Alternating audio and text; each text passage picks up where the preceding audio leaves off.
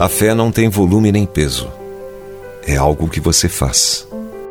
Jesus falou sobre a fé a comparando-a a um grão de mostarda, referindo-se a algo pequeno, mas com enorme potencial.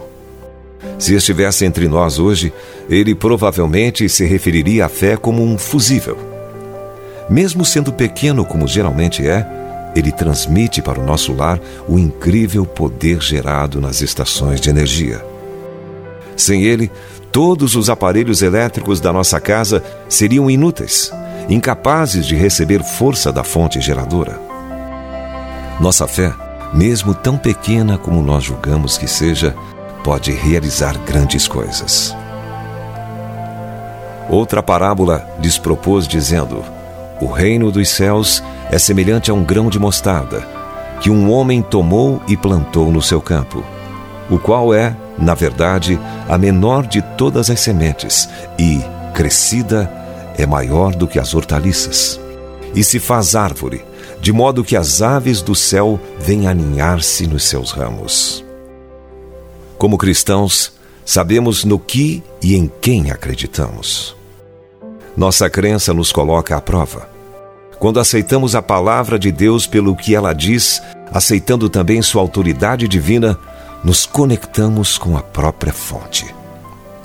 A fé é o elo vital. Por meio dela, as energias do céu fluem para o mundo e para dentro de nós. Crê no Senhor Jesus e serás salvo tu e tua casa.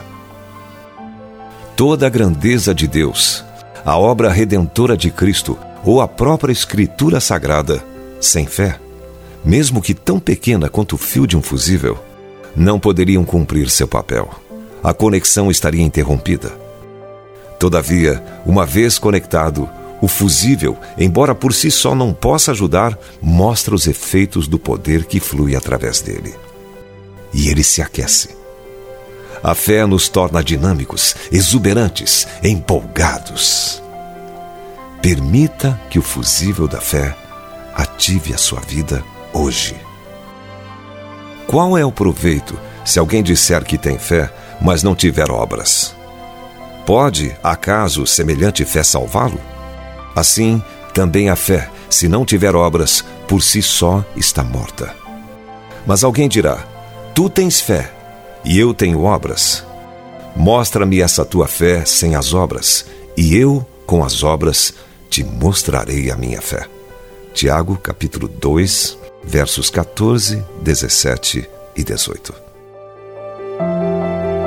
Se você foi abençoado com esta palavra, compartilhe ela com alguém. Esta devocional foi extraída do livro Devocionais de Fogo, do evangelista Reinhard Bonnke, fundador da Cefam Cristo para todas as nações. Para conhecer mais sobre a Cefam e seus inúmeros projetos evangelísticos no Brasil e no mundo, basta acessar cfan.org.br ou baixar o aplicativo Cefam Brasil nas plataformas Google Play e Apple Store.